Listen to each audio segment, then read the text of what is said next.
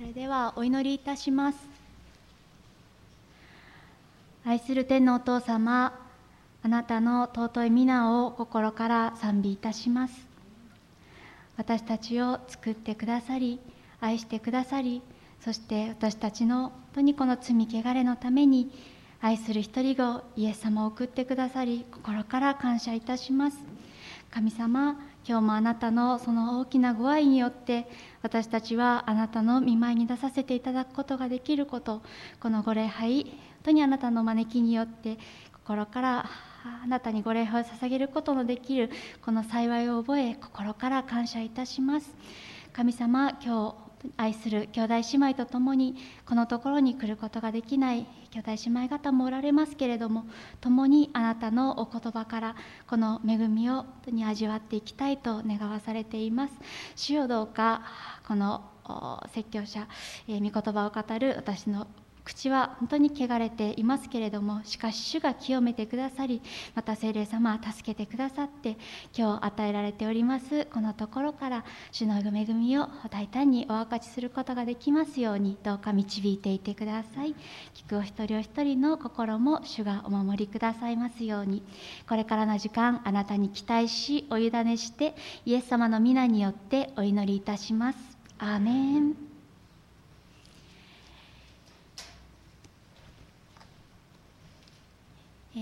先ほど、えお読みいただきましたこのイザヤ書の40章27節から31節、え本日、えこのところから「永遠の神の慰め」という説教題で御言葉をお分かちさせていただきます。この箇所は疲れ果てた民に主の豊かな慰めが語られています。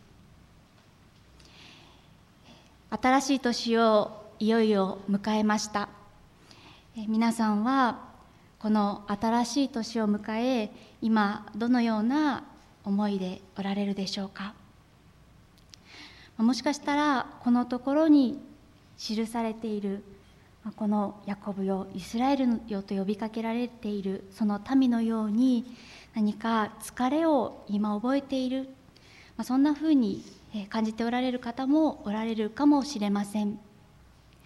私たちは今この2年近いコロナ禍を通る中で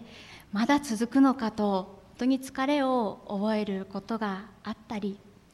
あるいは今何か皆様が置かれているような試練や困難を通る中で私たちもこの民のように疲れを覚えることがありあるかもしれません。今日それぞれ置かれている状況は違うかもしれませんけれどもこの私たちは永遠の神の慰めをいただきそしてこの新しい1週間歩み出すものでありたいと思います。今日は3つのポイントでお話をさせていただきたいと思います。まず1つ目は疲れた民です。27節私の道は主に隠れ私の訴えは私の神に見過ごされている。ここには民の嘆きが記されています。一体なぜ彼らはこのように嘆き疲れ果て弱っているのでしょうか。このイザヤ書40章の背景にあることですけれどももともとこの一つであったイスラエル王国というのは北イスラエルとそして南ユダに分裂します。すると国は小さくなりそして弱くなってゆきまた民の信仰もどんどんどんどんおかしくなっていきます。その結果預言者イザヤが預言した通り神の裁きを受け北イスラエルは滅びてゆき。そしてやがて南ユダも不信仰の罪のためにバビロン帝国によって滅ぼされてゆきます。この40章の予言の時点ではまだ南ユダは滅びていません。しかしこの40章からはやがて起こるバビロン捕囚という裁きその先にある回復について語られていきます。民はその罪ゆえにバビロンへと連れて行かれそこで70年間の補修生活を送る。その中で民は弱り疲れ果ててゆくのです。敵国敵地へと移されてゆきそしてそれが70年ということです。70年近く経っても国に帰ることができない。そんな状況を思う時にこの民がそうした弱さを覚え疲れを覚えたという、まあ、その気持ちがわかるような気がします。神様の助けを待ち望んでいたけれどもここまでいまだにこの敵地から帰ることができない。主はもう私たちを見捨てられたのだろうか。主は私を忘れてしまったのではないだろうか。私の叫びは主に届いているのだろうか？私の人生を主はどうでもいいと思っているのではないか？中にはもう耐えることができないと神を疑い信仰を捨ててしまうような人もいました。私たちもこうした70年間も続く補修、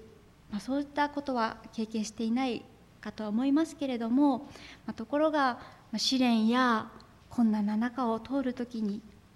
まあ、この民と同じような気持ちになることがあるかもしれません。仕事がうまくいかなかったりまた一生懸命勉強していてもなかなか思うように成績が上がらなかったりまた職場や学校、まあ、そうした人間関係でに悩みうまくいかずに疲れることがあったりまた自分の弱さやまた罪深さを見ては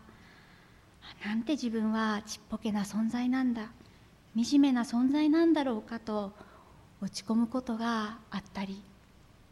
また主に主を信じて祈り続けているにもかかわらず祈ってもなかなか状況が変わることがない。私の祈りは本当に主の耳に届いているのだろうか。いつになったら主は働いてくださるのだろうか。疲れ果てもう上を向くことができないと思うような日。またあれほど私は元気だったのに一体どうしてしまったんだろうかと思うほどの弱り落ち込むそのような日を通ることがあるかもしれません。私の道は主に隠れ私の訴えは私の神に見過ごされていると。2つ目に永遠の神の慰めということをお話ししたいと思います。そうした疲れ弱り果てる民に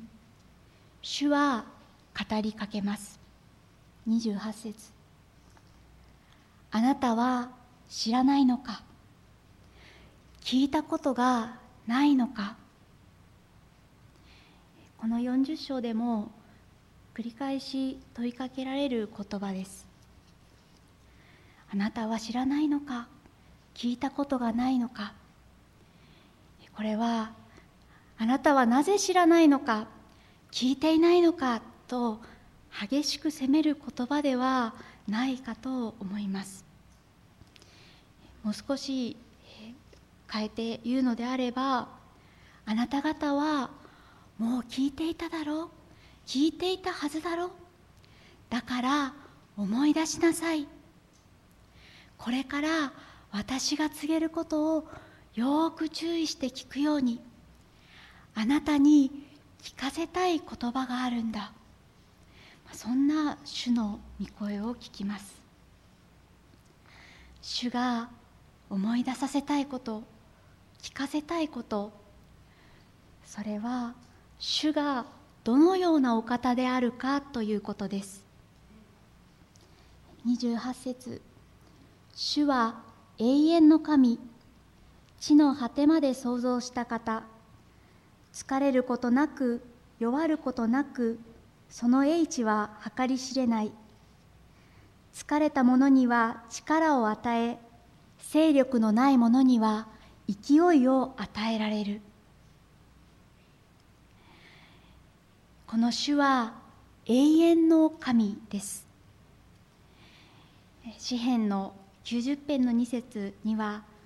山々が生まれる前から地と世界をあなたが生み出す前から常しえから常しえまであなたは神ですという言葉があります。しまた黙示録の4章8節にも昔おられ今もおられやがて来られる方とありますこの神は常に存在しておられいない時がない常しえにおられるお方です。始まりもなければ終わりもなく永遠から存在し永遠に存在するお方です。このお方はそのお言葉をもってこの世界をこの宇宙すべてをただお一人で無から創造しご自身の目的を持って作りそして保ち常しえの王としてすべての時代を支配しておられるお方です。その永遠の神は疲れることも弱ることもなくそれだけでなく知識においても知恵においても永遠の神です。人間の常識では計り知ることのできないその英知を理解力を持っておられるお方であります。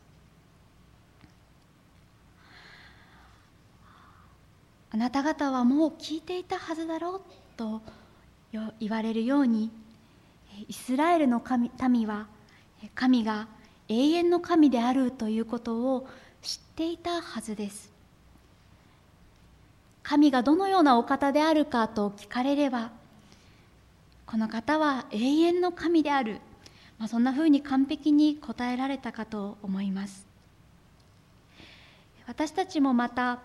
神がどのようなお方かと問われればそのお答えは完璧であるかもしれません。ところが私たちはまたこのイスラエルの民は苦しいその試練の中を困難の中を通る中で神がどのようなお方であるかと聞かれれば完璧な答えが出たとしてもその神がどのようなお方であるのか私にとってどのようなお方であるかということが分からなくなり見えなくなってしまう、そんなことが私たちにはもうあるのではないかと思うのです。民は私の道は主に隠れ私の訴えは神に見過ごされていると、まあ、そのように嘆きました。本当に私の道は私たちの道は主に隠れその訴えは神に見過ごされているのでしょうか。実は私の道が主に隠されているのではなく本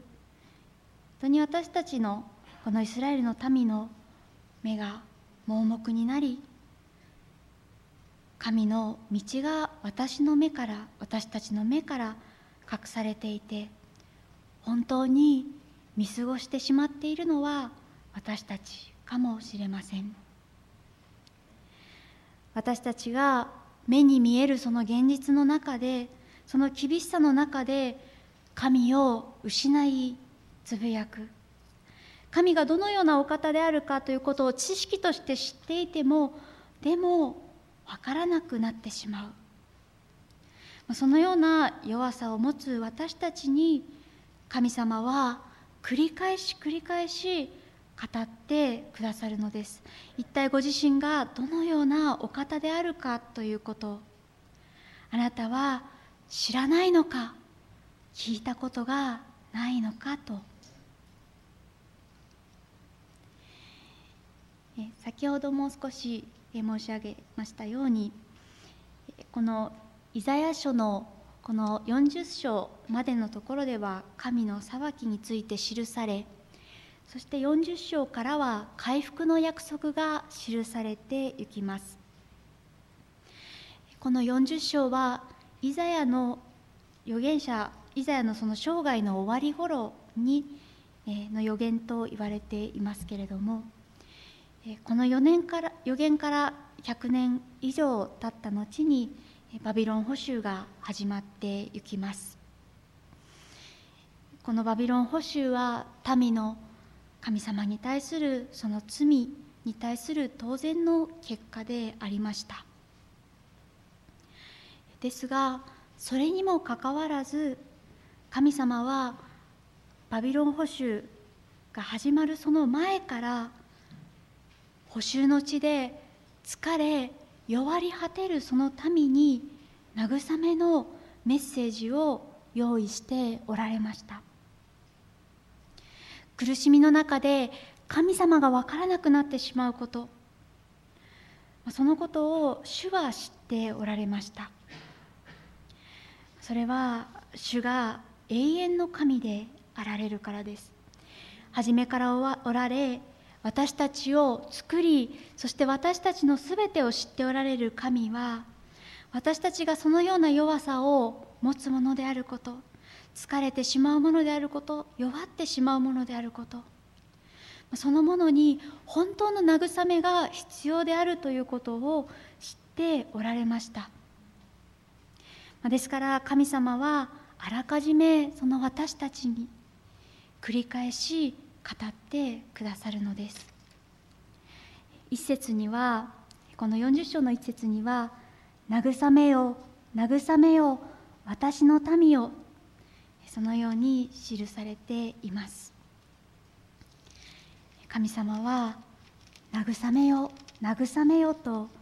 優しく私たちにその心に語りかけてくださるのです。私の道は主に隠れ私の訴えは見過ごされているという民へ。その罪ゆえに本当に主に捨てられて忘れられてもおかしくない民に。神様はあなたは私の民だ。私はあなた方の神であると言ってくださる。この40章の中に地の住民はバッタのようだというお言葉がありますけれどもそんなバッタのように虫けらに等しい存在で私たちはあるにもかかわらず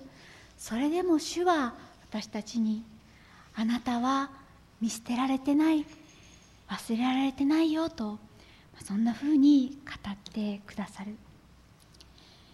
そして続くこの40章の2節には「エルサレムに優しく語りかけようこれに呼びかけようすべての区域は終わりその咎は償われているとそのすべての罪に変えて2倍のものを主の手から受けているととありますけれどもやがて起こるバビロン保守その苦しみは終わりがある。確実にあなたの罪は許され回復されていく。主はあらかじめその慰めを救いの宣言をこのためにしてくださっていました。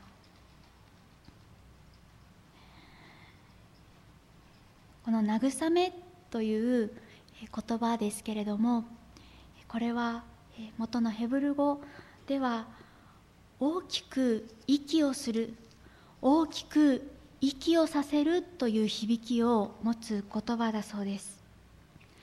つまり人間に新しい息吹を与える。まさに困難と苦しみその嘆きの中で時に息をすることができないと思うほどの苦しみの中で心が臆し疲れ果ててしまっている人の心に向かって主は慰めよ慰めよと息をすることができるように語りかけてくださる。主は私私こそあなた方を慰めるものと言われるように主は誠の慰め主です。永遠から永遠においでになる方の慰めというのは一時的な慰め単なる気休めではありません。私たちをその罪から苦しみから救ってくださる誠の慰めを与えてくださるお方であります。3つ目にこの永遠の神を待ち望むということです。31節。しかし主を待ち望む者は新しく力を得蜂のように翼を広げて登ることができる。走っても力衰えず歩いても疲れない。この主を待ち望む者は新しく力を得る。私たちはこの主永遠の神を待ち望むのです。待ち望むということは希望を持つ待望する期待するという意味です。ではこの主を待ち望むということはどういうことでしょうか？一つは永遠ではないものに望みを置かないということです。30節に「若者も疲れて力尽き若い男たちもつまずき倒れる」とありました。若者若い男というと一番力の出る出る年齢かと思います、えー、明日は成人式ですけれども、えー、その19歳20歳の若い方を見るとああ希望を感じるなと若さがあっていいなと思うことがあるかもしれません、まあ、ところがそうした一番体力のあるはずの人でさえ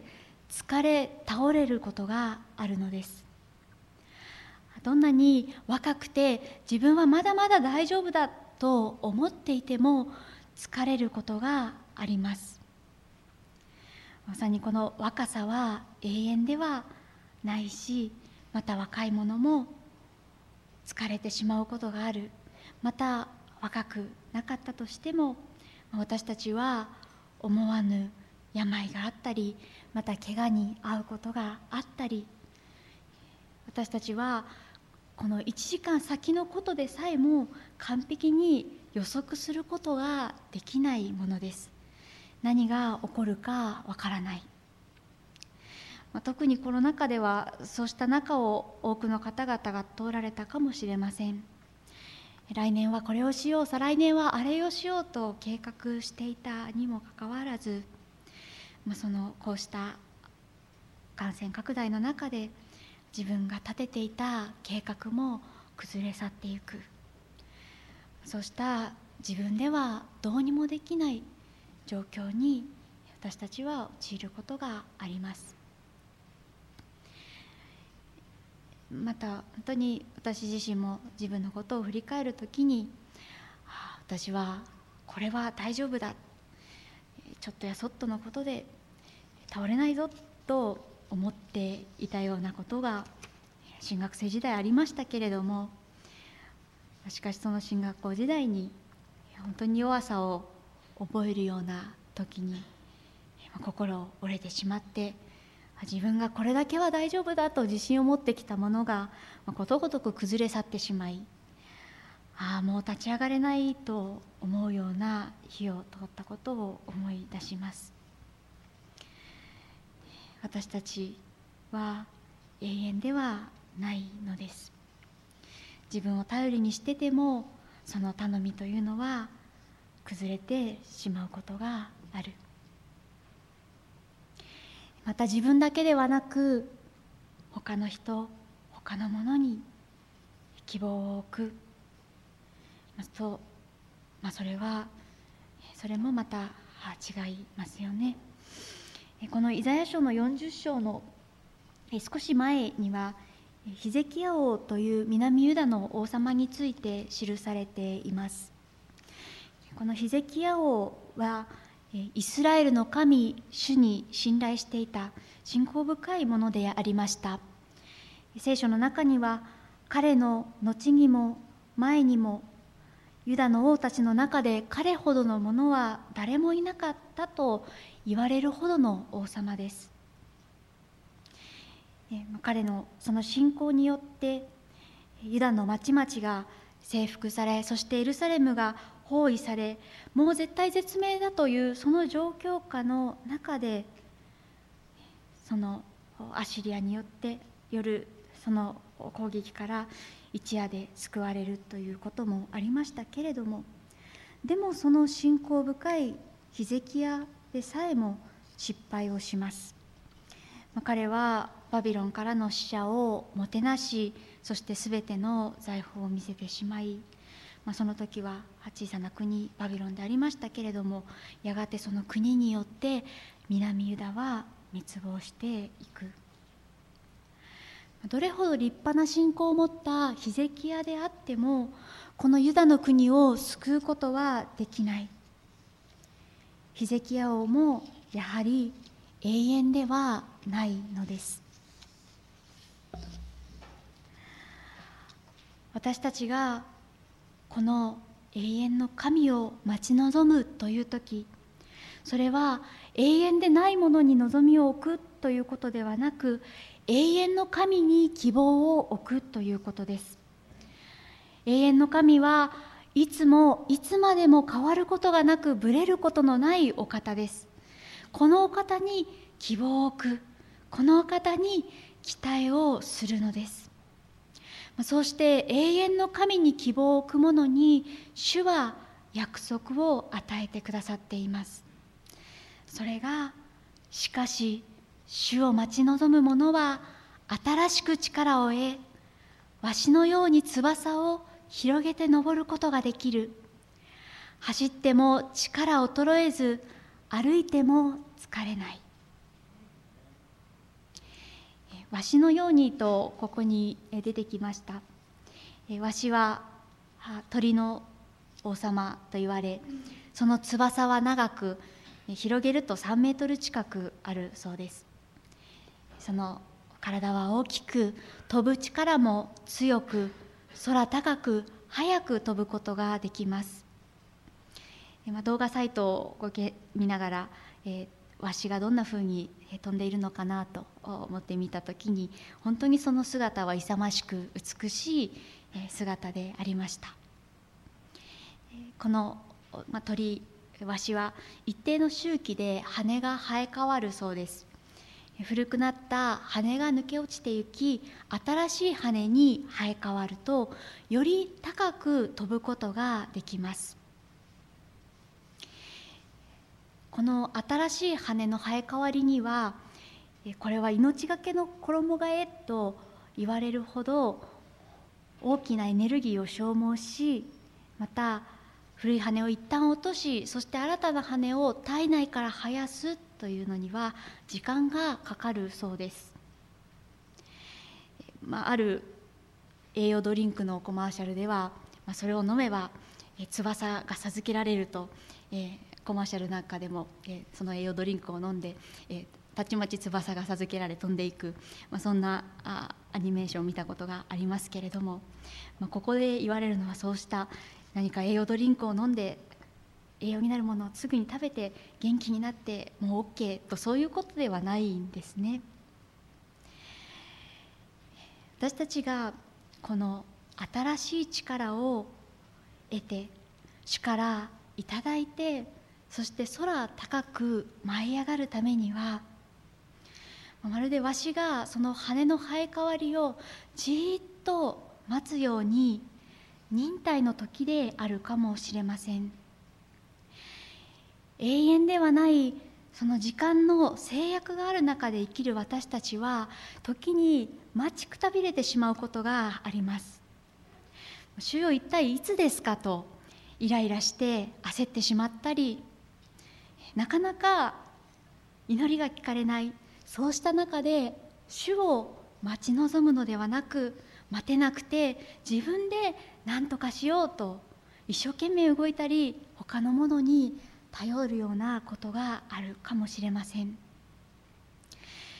私もそんな自分の主により頼まないで何とかしよう何とかしようとしていたその姿を思い出す時に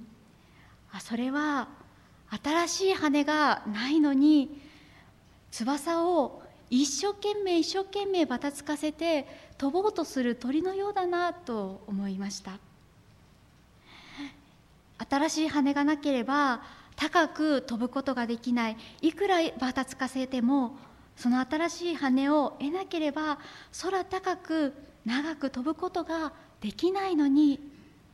それでもなんとか自分の力を一生懸命振り絞って飛ぼう飛ぼうとする。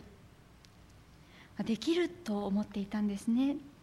まあ、ところが一生懸命バタバタと翼をばたつかせても飛ぶことができない。また飛べたとしてもすぐに疲れてしまったり落ちてしまう。主を待ち望むことをせずに自分や人にその力に頼りそこに望みを置き飛ぼうとする姿はそんなわしのようだなということを思わされます。永遠ではない私たちには限界があるのです。永遠の視点で見ることができずまた永遠の視点で考えることもその力にも私たちは限界があります。ところがこの主は永遠を見ておられるお方です。私たちのすべてを知っておられこの主はご自身の備えてる時に備えてくださるその時にちゃんと私たちに新しい力を与え空高く飛ばせてくださる。主の時にちゃんとその道を開いてくださるのです。わしは飛ぶ時にその翼をバタバタとこうばたつかせることはしません。わしは羽が生え変わりそして翼を広げた滑空の姿勢のままに空に向かう空気が吹いた時にその風に身を委ねてそして飛んでいくのです。わしのように私たちも主が与えてくださったその信仰の翼を広げそして主が私たちに新しく与えてくださるその力を待ち望みその力によって風が吹き上へと上がらせてくださるその神の時を信じて待つものでありたいと思います。このわしを翼を広げて登ることができるというのは元の言葉で見るとそれはできるというふうには書いてないんですね。つまり主を待ち望む者に必然的に起こる変化です。主が与えてくださる力によって私たちは登る時に走っても力衰えず歩いても疲れない。永遠の神につながるものに。永遠の神は私たちの想像をはるかに超えたことをしてくださいます。その永遠の神の御業を私たちはこの聖書から見ることができますけれども今日この「私の道は主に隠れ私の訴えは私の神に見過ごされている」と嘆いていた民に永遠の神がしてくださったこと。70年間の区域の区域この補修の地で彼らは本当に苦しみましたけれどもその後に神様はクロス王にペルシャの国を起こしそして彼らがバビロンを滅ぼすことによって神の民はバビロンから解放され自分の祖国へと帰っていきました。この民は神に背きその罪ゆえにバビロンへと連れて行かれたその民でありますけれどもそしてまたイザヤが主の言葉を警告の言葉を語っても心をかたくなにして聞くことのなかったその民でありましたけれども、ま、そのような裁きを受けた民が再び立ち上がった、ま、これは考えられないことであり、ま、こうした方法によって主が彼らを立ち上がらせてくださったというのは私たちの思いを及ばない主の御業であります。彼らは自分たちでその地から救い出されることもまた本当にどれだけ信仰深い奇跡屋王であってもできなかったそのことを永遠の神主はしてくださいました。主の備えておられる時がちゃんと彼らにも用意されていたのです。そしてこのイスラエルの民にだけでなく私たちに主がしてくださったこと。それは私たちもまたその罪ゆえに神様に背く生まれながらのその愚かさゆえに見捨てられてもおかしくなかったものであります。私たちは本当に私の道は主に隠れ私の訴えは私の神に見過ごされていると言って本当にその嘆きで終わらなければならないそのようなものであった私たちですけれどもところが主はその私たちを救うために永遠の神はご自身の一人子イエス様をこの地上にお使わしくださり何も罪を犯したことのないお一人子であるイエス様に私たちの罪とがをすべて背負わせ贖いの技を成し遂げてくださいました。そして今信じる者に主は永遠の命を与えてくださる。これもまた私たちの理解を超えた人知を超えた誰も想像したことのない方法での主の救いの技です。そのように私たちを罪から救い出してくださった神様が驚くべき方法で私たちを救いへと導いてくださった主がそれほどまでに私たちを大切に大切に思い愛してくださっている神様が私たちがこの地上の人生を歩む中で苦しみ悲しみ悩む時にその人生の細部のその苦しみに主が無関心でおられる。その疲れ弱り果てる私たちを見過ごされるわけがないのです。主は一つも見落とされることのないその神がどうして愛する民を見落とすはずがあるのでしょうか。永遠の神は私はあなたを今日も知っている。あなたの痛みも苦しみもまたこれからあなたが会うさまざまな試練も困難も全部知っている。まあその上で主は私をだから待ち望みなさい。私を見なさい。永遠の神主により頼みなさい、まあ、そんなふうに私たちに語ってくださっている。そんな気がします。また私たちはまだこの主を信じるのか？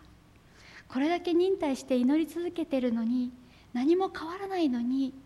それでも主を信じるのか？本当にあなたの神はあなたを救うのかと、まあ、そんな神様への信頼を疑わせるような声を時に聞くことがあるかもしれません。けれどもその時私たちは今日主からいただいた「しかし主を待ち望む者は」と「しかし」と疲れることのない永遠の神のお言葉を思い出しそしてこの主のお言葉というのは草はしおれ花は散る。しかし私の私たちの神の言葉は永遠に立つと言われるように決して変わることのないその主のお言葉でありますからこの私たちと共にいてくださる永遠の神。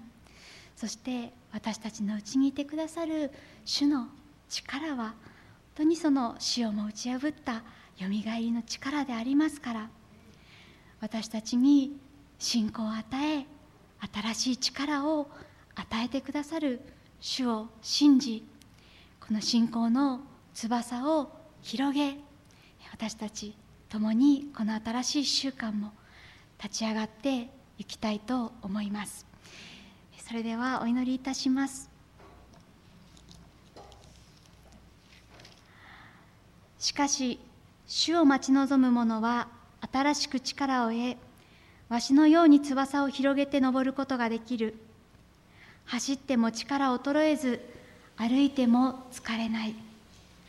愛する主よあなたの変わることのないお言葉を感謝いたします。私たちは小さく弱くすぐに疲れてしまうものでありますけれどもしかし私たちのうちには主がいてくださいます。主は疲れることのなく弱ることのない永遠の神であります。